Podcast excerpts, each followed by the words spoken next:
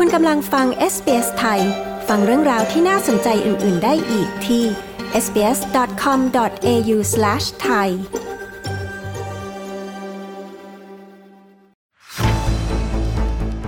ช่วงรายงานข่าวสายตรงจากเมืองไทยวันนี้นะคะมาติดตามเรื่องของบริษัทซิปเมกที่ชี้แจงสาเหตุระงับการเพิกถอนเงินบาทและสินทรัพย์ดิจิทัล ส่งผลกระทบต่อลูกค้าในไทยอย่างไร พร้อมฟังสถานการณ์โควิด -19 ในไทยล่าสุด และความคืบหน้าการอภิปรายไม่ไว้วางใจรัฐบาลนะคะ ฟังประเด็นเหล่านี้ได้จากรายงานข่าวสายตรงจากเมืองไทย โดยคุณชาดาสมบูรณ์ผล ผู้สื่อข่าวพิเศษของ SBS ไทยประจำประเทศไทยค่ะ สวัสดีคุณผู้ฟังที่เคารพทุกท่านค่ะ จากเหตุการณ์ของบริษัท Zipmex ที่ประกาศระงับการเพิกถอนเงินบาทได้ส่งผลกระทบให้เกิดความเสียหายอย่างไรบ้าง และมีแนวทางแก้ไขอย่างไรคะ จากกรณีแพลตฟอร์ม Z I P M E X หรือว่าศูนย์ซื้อขายสินทรัพย์ดิจิทัล ประกาศผ่านทาง Facebook ไปเมื่อวานนี้นะคะ บอกว่าจะระงับการเพิกถอนเงินบาทและคริปโตเคอเรนซีเรื่องนี้ ดร.นประพัฒน์ปิยะชัยกุล หรือว่าดร.บิ๊ก ซึ่งเป็นอาจารย์ประจำมหาวิทยาลัยธรรมศาสตร์ และเป็นผู้เชี่ยวชาญทางด้านธุรกิจ วิศวกรรมไฟฟ้าและสังคมศาสตร์บอกว่า มูลค่าความเสียหายของ Zipmex ที่มีการคาดการณ์กันไว้นั้น รวมๆแล้วอาจจะราวๆ ถึง 150 ล้านดอลลาร์สหรัฐ หรือถ้าเทียบเป็นเงินไทยก็ประมาณ 5,500 ล้านบาทด้วยกัน อย่างไรก็ตามทันทีที่มีการประเมินออกมาแบบนี้ นายเอกลาภยิ้มวิไลประธานเจ้าหน้าที่บริหาร และผู้ร่วมก่อตั้งบริษัท Zipmex ประเทศไทยจำกัด ก็เปิดเผยนะคะว่า มูลค่าของลูกค้าที่ลงทุนในผลิตภัณฑ์ของ Zipmex ที่ได้รับผลกระทบ ไม่สามารถถอนเงินได้รวมถึงเป็นคริปโตนั้น มีมูลค่าไม่ถึงระดับ 5,000 ล้านบาทอย่างที่มีการระบุเอาไว้ค่ะ มูลค่าที่ได้รับผลกระทบนั้นเชื่อว่าจะน้อยกว่า 5,000 ล้านบาทมาก ซึ่งขณะนี้ทางบริษัทอยู่ระหว่างการหารือกับฝ่ายกฎหมาย ว่าจะสามารถเปิดเผยข้อมูลมูลค่าได้หรือไม่ ทั้งนี้บริษัทได้มีการชี้แจงเพิ่มเติมว่า ผลิตภัณฑ์ที่ได้นั้นไม่ใช่ผลิตภัณฑ์ที่ Zipmex นั้นเป็นผู้ออก แต่เป็นผลิตภัณฑ์ของทางซิปเมก Global ซึ่งจากนี้ไปการเปิดให้ลูกค้าซื้อขายบนกระดานเทรดของทางบริษัท ก็เริ่มมาตั้งแต่เมื่อคืนที่ผ่านมา ก็ยังพบว่ามีลูกค้าฝากเงินเข้ามาเพื่อทำธุรกรรมซื้อขายกันอย่างต่อเนื่อง อย่างไรก็ตามค่ะนายเอกลาบบอกว่า ขณะนี้บริษัทอยู่ระหว่างการเจรจาในการขายหุ้นทั้งหมดของบริษัท ให้กับผู้ประกอบการธุรกิจสินทรัพย์ดิจิทัล ซึ่งขณะนี้กำลังอยู่ระหว่างการเจรจากันประมาณ 3-4 รายด้วยกัน เพื่อจะได้นำเงินนั้นกลับมาคืนให้กับลูกค้าที่ฝากเงินไว้ใน C Wallet โดยมูลค่าขั้นต่ำในการขายบริษัทนั้นก็จะต้องเท่ากับมูลค่ารวมที่ลูกค้าไม่สามารถถอนเงินได้ค่ะ เพราะว่าบริษัทจะพยายามดำเนินการทุกอย่าง เพื่อให้ลูกค้าได้รับเงินคืนโดยเร็ว โดยคาดว่าจะสามารถแก้ไขปัญหาดังกล่าวนี้ได้ ภายใน 1-2 เดือนนี้ อย่างไรก็ตามจ้ะจากเหตุการณ์ที่เกิดขึ้น ก็มีผลกระทบต่อความเชื่อมั่นของลูกค้าอยู่แล้ว แต่ผู้บริหารก็ยืนยันนะคะว่าจะพยายามนำเงินมาคืนให้กับลูกค้าโดยเร็วที่สุด โดยจะมีการฟ้องและการขายบริษัท เพื่อนำเงินมาคืนให้กับลูกค้าให้ได้ และขณะนี้กำลังอยู่ระหว่างการดำเนินการ ซึ่งเรื่องนี้เองตามที่มีการปรากฏไปว่าบริษัท Zipmex นั้น ได้ระงับการเพิกถอนเงินบาทและสินทรัพย์ดิจิทัลก็ทำให้อีกหนึ่งหน่วยงานที่เกี่ยวข้องก็คือสำนักงานคณะกรรมการกำกับหลักทรัพย์และตลาดหลักทรัพย์ หรือก.ล.ต.ได้มีหนังสือไปยัง Zipmex ค่ะ บอกว่าให้ชี้แจงรายละเอียดเกี่ยวกับข่าวต่างๆ ที่เกิดขึ้น เพราะอาจจะกระทบกับลูกค้า โดยให้ดำเนินการถึงความคุ้มครองประโยชน์ของลูกค้า ตลอดจนปฏิบัติตามกฎหมาย และหลักเกณฑ์ที่เกี่ยวข้องอย่างเคร่งครัดด้วย โดยขอให้ส่งข้อมูลต่างๆ ไปยังกรตโดยตลอดด้วยเช่นกันค่ะ สถานการณ์โควิด -19 ในไทยวันนี้เป็นอย่างไรบ้างคะ สำหรับเรื่องสถานการณ์โควิด -19 ในประเทศไทยนั้นพบผู้ป่วยรายใหม่ที่รักษาตัวอยู่ในโรงพยาบาลจำนวนทั้งสิ้น 2,607 คนค่ะ หายป่วยกลับบ้านแล้ว 2,318 คน มีผู้ป่วยที่กำลังรักษาอยู่ 23,445 คน เสียชีวิต 23 คนในวันนี้ และเสียชีวิตสะสมทั้งหมด 9,375 คนนับตั้งแต่วันที่ 1 มกราคม 2565 และเนื่องจากตั้งแต่วันที่ 1 มิถุนายนเป็นต้นมาค่ะ มีการปรับระบบการรายงาน โดยมีการรายงานเฉพาะผู้ป่วยที่ต้องเข้ารับการรักษาในโรงพยาบาล จึงทำให้รายงานยอดของผู้ป่วยสะสมนั้นอาจจะน้อยลง แต่ทางหน่วยงานที่เกี่ยวข้องยืนยันนะคะว่า ก็ยังคงไม่ปกปิดข้อมูล แล้วก็รายงานข้อมูลที่ถูกต้องอย่างต่อเนื่องด้วย ล่าสุดศูนย์จีโนมของไทยยืนยันแล้วว่า ไทยพบผู้ป่วยหนึ่งรายที่มีสายพันธุ์โอมิครอน BA.2.75 ค่ะโดยมีการรายงานมาจากศูนย์จีโนมทางการแพทย์คณะแพทยศาสตร์ โรงพยาบาลรามาธิบดี มหาวิทยาลัยมหิดล อัปเดตสถานการณ์โรคโควิด -19 โรคโควิด -19 ว่า ประเทศไทยพบเชื้อโอมิครอนสายพันธุ์ย่อย BA.2.75 แล้ว 1 คนด้วยกันที่จังหวัดตัง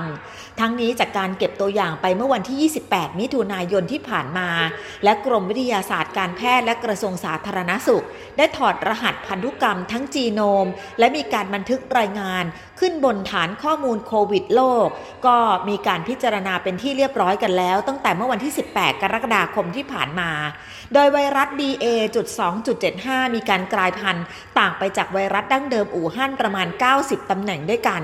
โดยพบ BA.2.75 อุบัติขึ้นครั้งแรกที่ประเทศอินเดีย ขณะนี้แพร่ระบาดไปทั่วโลก ซึ่งข้อมูลณวันที่ 19 กรกฎาคม นักวิทยาศาสตร์สามารถเก็บตัวอย่างถอดรหัสพันธุกรรมได้แล้ว 388 คนด้วยกัน อย่างไรก็ตามการกลายพันธุ์ดังกล่าวคาดว่าจะมีการหลดภูมิ แล้วก็มีการติดเชื้อจากสายพันธุ์ก่อนได้ดีค่ะ แล้วก็อาจจะดื้อต่อวัคซีนที่มีการเตรียมมาด้วย แต่อย่างไรก็ตามมีการเลือกใช้ยาแอนติบอดีสังเคราะห์ เพื่อจะได้สอดคล้องกับโอมิครอนสายพันธุ์ย่อยที่มีการติดเชื้ออยู่ในขณะนี้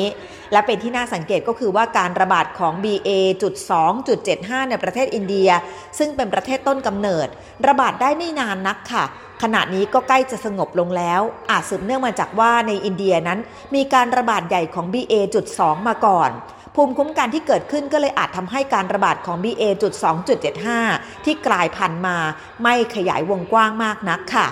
ซึ่งตรงนี้ก็สอดคล้องกับประเทศไทยนะคะ ที่มีการระบาดใหญ่ของ BA.2 มาก่อน ดังนั้นหลังจากนี้พอเป็น BA.2.75 มีการระบาดก็คาดว่าจะไม่ขยายวงกว้างมากนักค่ะ